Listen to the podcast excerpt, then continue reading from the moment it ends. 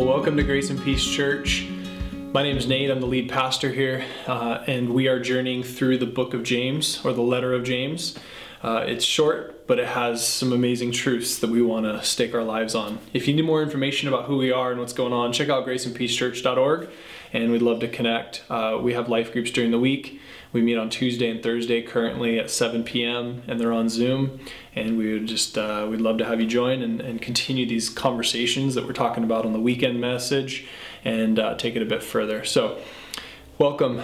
The passage that we're in is James chapter 1, verses 19 through 21. So if you have your Bible, feel free to open that up.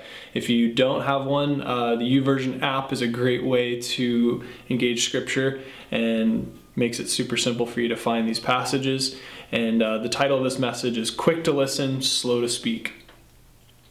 The current political and cultural climate that we find ourselves in right now is heated uh, Chris Brown from North Coast, I heard him this week talking about the cultural climate and the situation we find ourselves in with the pandemic and everything as a pressure cooker. That our lives, a lot of times, are like a pressure cooker. And I want to use that analogy to uh, be a backdrop for this passage that we're about to read and how we engage this passage and how we begin to view it in our lives. Um, pressure cookers or if you're I guess new school. If you're uh, new to cooking, uh, pressure cooker is pretty old. Uh, the new term is Instapot. Okay. Um, I used to have a, a, pressure cooker, and that pressure cooker had a little dealy on the top that would hold the pressure on there and kind of release the the pressure as it was too much. And it would spin on the top of it, and you could kind of touch it, and it would kind of spin around, and steam would come out of it. And then there was another little knob on the side of it that was kind of like a safety valve that when things got too crazy that safety valve this little rubber gasket would blow out and in my situation I had that little thing because it was an old pressure cooker apparently. That little seal blew out and all of the soup that I was cooking ended up on my ceiling in my kitchen, completely obliterated. I was scared, first of all, blown away at what just happened, how all of the soup, literally all of it that was in there, came out of this tiny little hole and just ended up everywhere. It was a giant mess. There's probably still chunks of it on my ceiling that I see every now and then where it's stained my white ceiling. But the pressure in that old pressure cooker couldn't be handled. Um, it was too much. So it blew up. The new Instapots have like a, you know, new technologically advanced pressure valve that works much better. But we are all much like a pressure cooker. The current climate in our world right now, and especially in the United States and our culture, um, we face all kinds of challenges. When it comes to quarantine, our norm that was uh, a little under a year ago has been shifted. Uh, everything that was familiar with us has shifted, and um, it's brought tension in our families. Uh, we've seen the tension from political unrest. Um, all kinds of opinions on every side, every side of the spectrum, uh, being just elevated to a crazy amount, and uh, and I believe that creates a lot of tension between even families, uh, let alone friends, coworkers. Um, our jobs, many of us have been tested in various ways, challenged, pushed to the brink in very various ways, and um, it's just it's created a lot of pressure. And I feel like uh, a lot of us are at that point where it's just there's so much pressure that's being built up that um, some people are literally exploding and losing their minds on people, losing the way that they interact with people, losing their cool. And this passage that we see here in James talks about this. So I'm going to go ahead and read verse 19. My dear brothers and sisters, take note of this. He starts out. Everyone should be quick to listen and slow to speak, slow to become angry because our anger does not produce the righteousness that God desires. Therefore, get rid of all moral filth and the evil that is so prevalent, and humbly accept the word that is planted in you, which can save you. He starts out with Take note of this. Scripture is meant to be this guide for our lives. And the way that I see it quite often is that it's it's a bit of a melody. It's a bit of a song that I lean into more and more. That over the years, as I've fallen in love with Christ and what God is doing in my life, um, it becomes this beautiful song that I lean into. And I would invite you, as you encounter this, if this is new to you, um, to begin to see all of Scripture as a melody that as you listen to to music it, it draws you in. And and I my our prayer would be that these words would draw you in that as there's different types of letters um, books that are within this book um, there are all kinds of um, like poetic uh, writings in here. Then there's the gospels that are very much uh, historical, yet still have a woven element to them of storytelling. And what it does is invites us into this conversation, into this experience with God. And what we see James doing is inviting us into this conversation in a way to say, begin to think about how you speak, begin to think about how you interact with people. And so he starts out with, you know, take note of this be quick to listen and slow to speak. We often have a knee jerk reaction versus self control when it comes to conversations. Um, especially online, it can be really easy for us to say things that we wouldn't normally say face to face, right? At some point, there will be people, right, that approach us with either, hey, can we talk? And many of us know what that means it's I got something I need to hash out with you. I have something I need to dialogue with you. Um, it could be good or it could be bad, but many times when somebody says, "Hey, can we talk?" There needs to be a concern. Uh, there needs to be a concern for that person's issue or concern, if that makes sense. That we need to have a heart where when someone approaches us with a different belief, with a issue, with something that is driving them nuts, whatever it is, we need to approach their concern with concern. Uh, we need to have an initial posture, a response, if you will, um, that just has this sense that we care about people first and even we care about others before we care about ourselves, that we're open to listening rather than bringing our own agenda. Because many times when we hear the words, hey, can we talk? Defensive barriers start to pop up, right? Many of us will start to go, oh, what did I do? It wasn't me. And we get defensive, and it's just human nature. It's part of our desire to save face. Um, but our posture is so crucial that what James is starting to draw us into is recognizing our speech, recognizing that when someone brings something to us, that we're quick to listen and then slow to respond, slow to speak, slow to bring our agenda. And there's something that'll shift in the middle of that. Living in this kind of way, approaching conversations with this kind of posture, I believe brings a righteousness to our relationships with people. And a righteousness not in a way that we're better than others, but in a way that is morally upright. This goes back to this idea of maturity that we've been talking about these last couple weeks of discipleship being core to who we are, that we want to continually be more like Jesus. And so, righteousness, when I say that, comes from a, a, a desire to be the kind of people that people long to interact with because they know that it will be life giving. They know that if they bring up an issue or they bring up a, a different belief or a concern, that you're not going to be the person that's going to come at them with anger, with fists, right?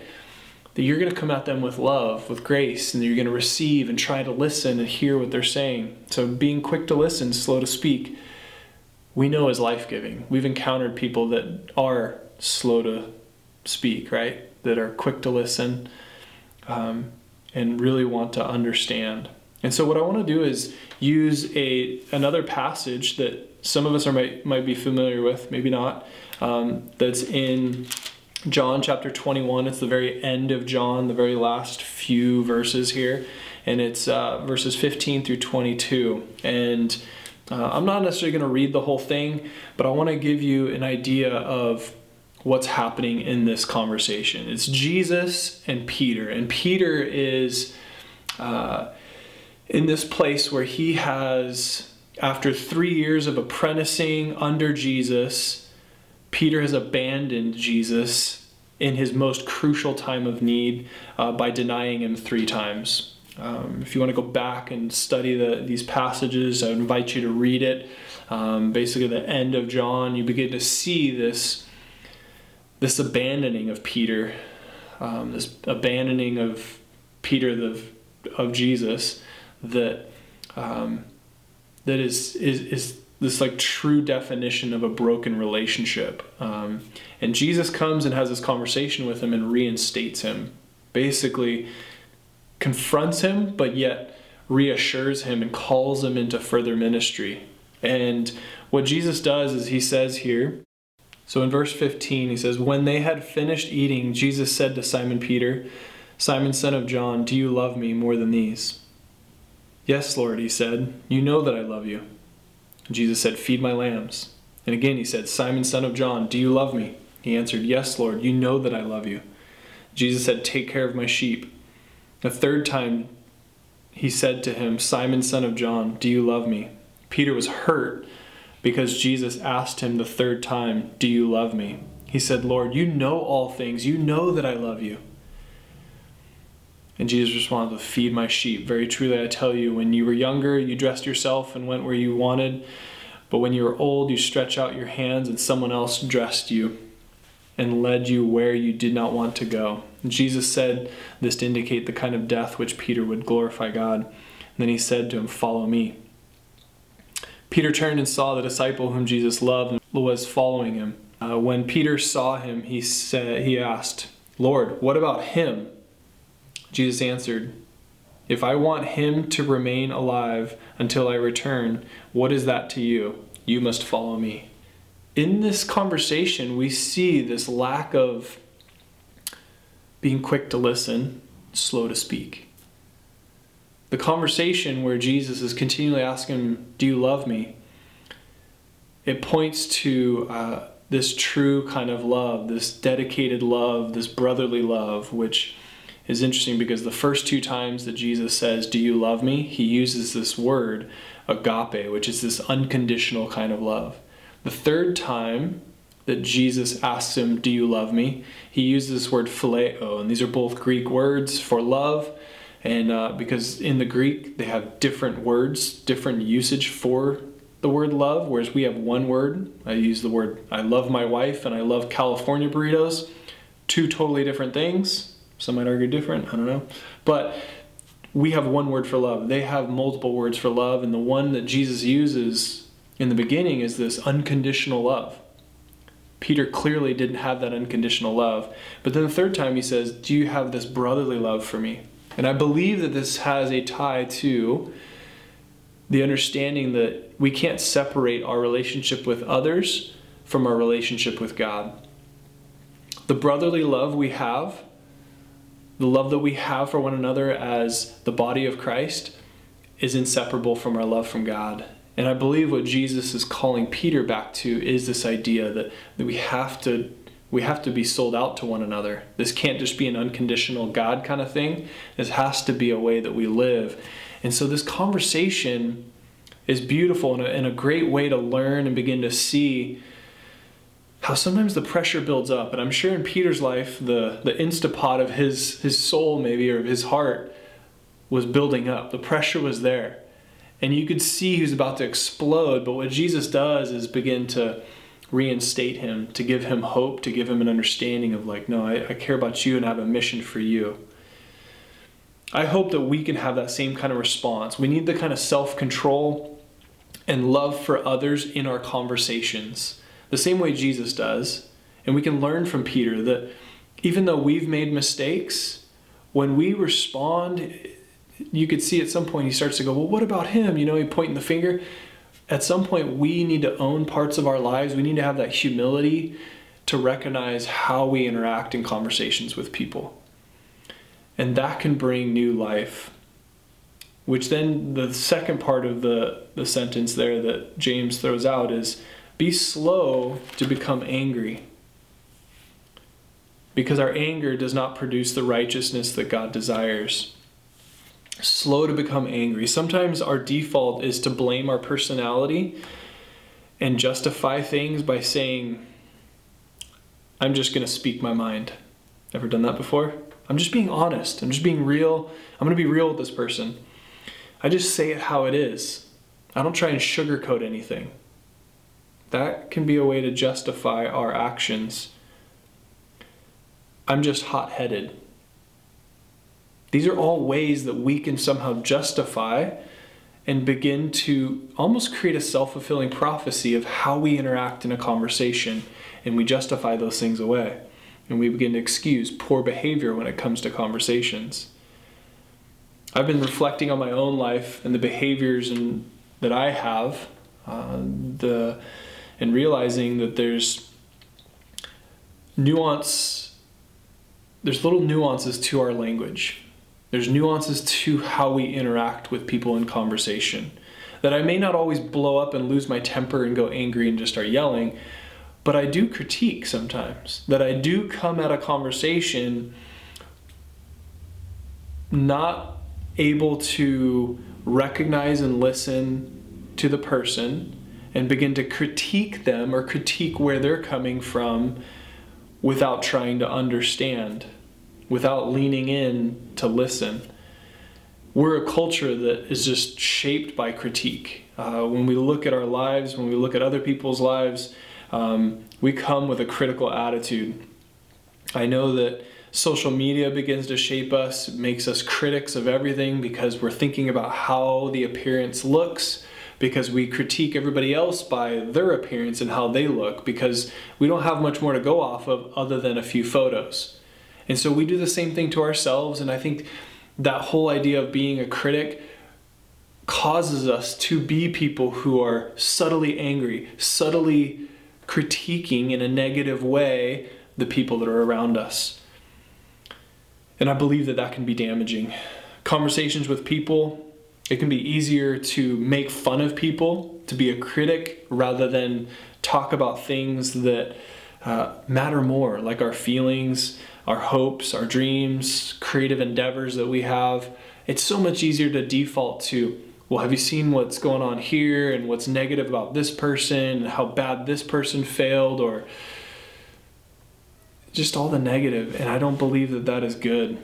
Some people continually focus on the negative and I find myself as I reflect on my own life that maybe I'm not angry but I'm negative.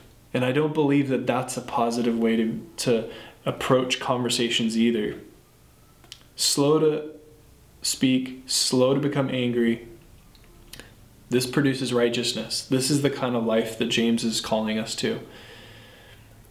And I think we can begin to discover a new inner voice, a new way of interacting with the people that we ha- are close to and are around and on social media. Um, that we can have a new inner voice that has a fresh perspective that has life to it rather than critic, negative, uh, or angry. Luke 6:45 in the New Living Translation. A good person produces good things from the treasury of a good heart, and an evil person produces evil things from the treasury of an evil heart.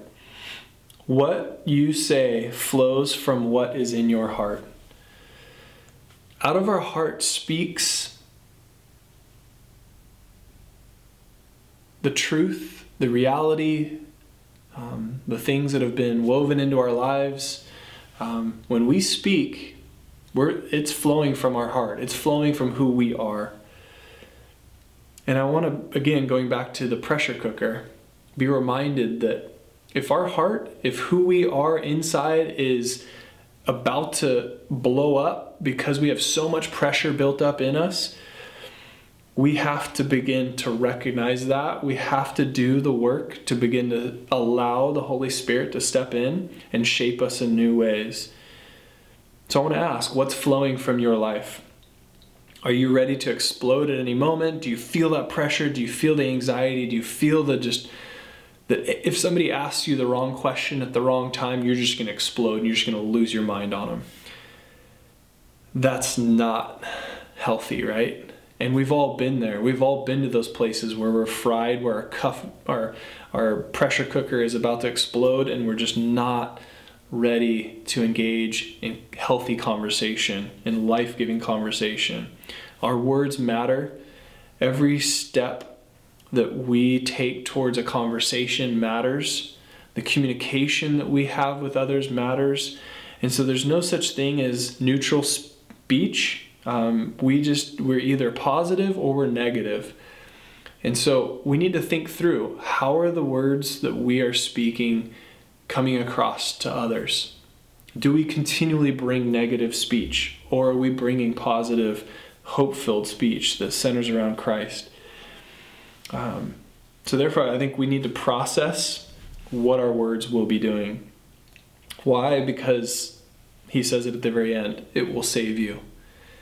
There's a, a saving element to how we speak and how we view our lives that it will begin to set us free as we begin to engage in healthy conversation, healthy dialogue.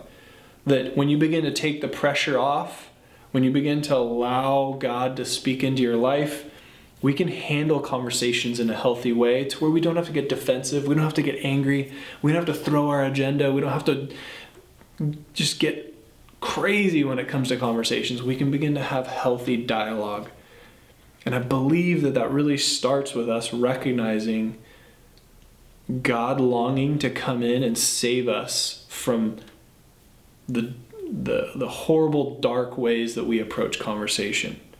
So I think one of the healthy things to do is to begin to look at salvation. What is salvation? Because if I'm saying that this is going to save you and it's supposed to be a, a life transforming thing, we got to understand what it is. And so, salvation is an ongoing process uh, of being set free to experience the good life, the good life that God intended. And so there's three elements at work when we look at salvation. It's not just a ticket to heaven, but there's an initial part that's justification, and that's us being reconciled to God. That's Him dying on the cross for our sins, setting us free once and for all. There's nothing that we can do, nothing we can do to earn it. It's just a this reconciliation that happens as we surrender our lives and say, I want to put my life in your hands, God, that's justification. We are now justified before Him. Then there's a process of sanctification, and that's where our language comes into play. That's where our heart comes into play. There becomes this process of setting us free, and that's what he's referencing here is this word that's been planted in you, which can save you.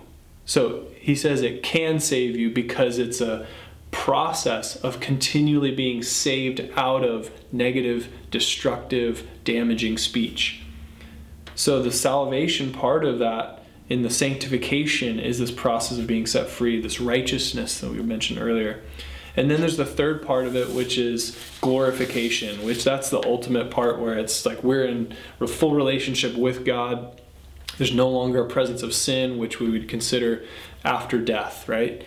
And so being aware that there's this constant battle between, uh, I think, salvation and the evil that exists in our world, the evil desires that we, we constantly are plagued with, we talked about last week, um, helps us name and begin to prepare for aligning ourselves with Christ in our conversations. And then we begin to see the fruit of it. So, salvation isn't just a ticket to heaven, it's a process of learning how to live in a way that is good, the way that God designed us to. And that's what he's pointing us to with our speech, that that is an element of how we experience life to the full and then how others experience it as well. So, action step how do we begin to move forward?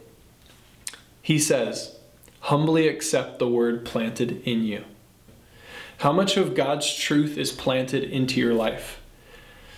The spiritual disciplines that we orient our lives around, uh, that's something that we continually talk about and continually press into like a guitar player learns scales um, in order to improve their ability to play and just free flow if you're playing with a band. That those scales and understanding the basics of playing a guitar helps you then uh, improvise and be able to play and just play with you know a group of people in a way that just sounds beautiful spiritual disciplines are the same thing it allows us to live life in a way that God designed us to live. And so, as we get into these disciplines, as we begin to shape our lives, we become more mature, uh, we begin to be formed in the way of Christ, then daily life becomes more of a, a life giving interaction. That our conversations are then healthy and life giving, that the pressure is taken off of our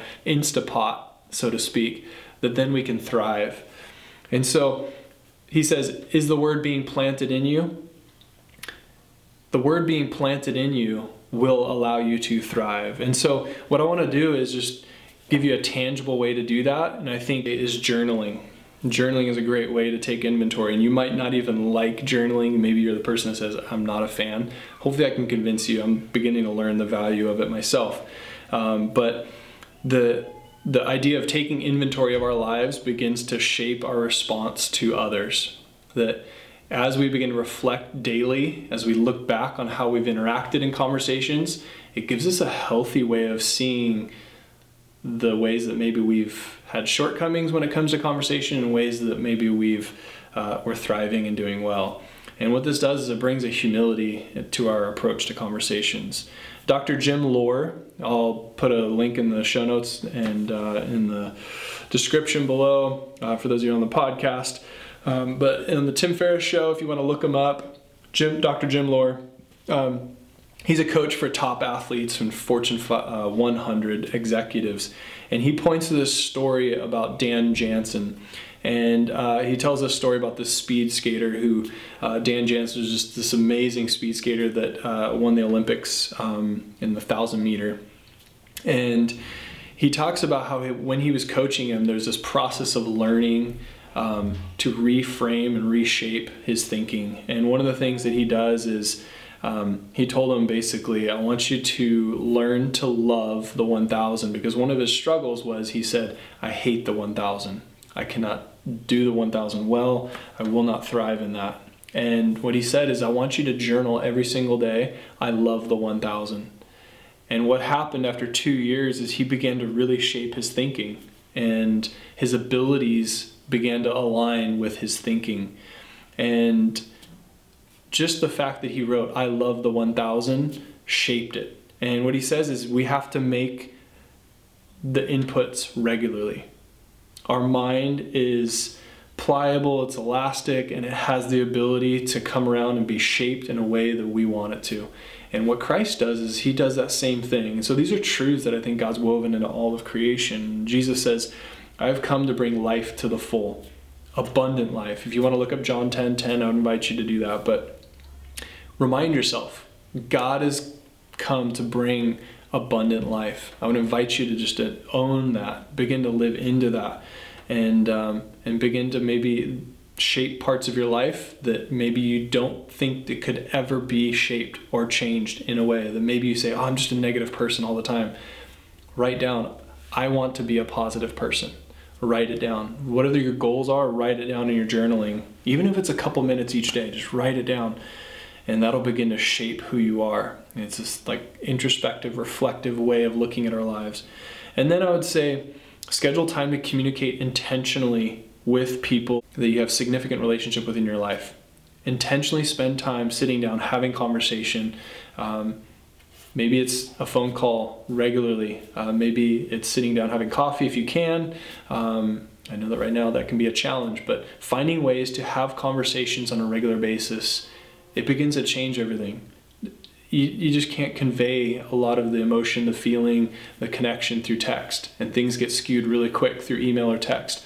So having a conversation, an honest, real conversation with people on a regular basis begins to bring healing and it begins to shape and have understanding. And the last thing I would say is find safe people to process life with. Um, to rewrite the narrative of your life with. That if there is things that you're struggling with, you can be honest with them and they can help you begin to rewrite the story, rewrite who you are and rewrite it in a way that aligns with what James calls us to, to be in line with what Christ desires for us that abundant life, that life to the full. Grace and peace to you as you live into this. If you have questions, please reach out to us and we'd love to connect. And uh, if you're listening this far into the message, uh, we'd invite you to participate um, throughout the week. If you want to connect with us on our website, uh, we'd invite you to do that. Participate in giving, continue to keep the mission alive, the food distribution that we have, life groups. There's all these different ways to connect, and we just invite you to participate because it's not my church, it's yours, it's God's. God's doing the work, and we are meant to be unified in that. So, grace and peace to you. Rejoice in knowing that we never walk alone Know the grace and peace of Christ walking beside us, guiding and protecting us. Share this comfort with one another and feel his presence each moment of each day. Amen.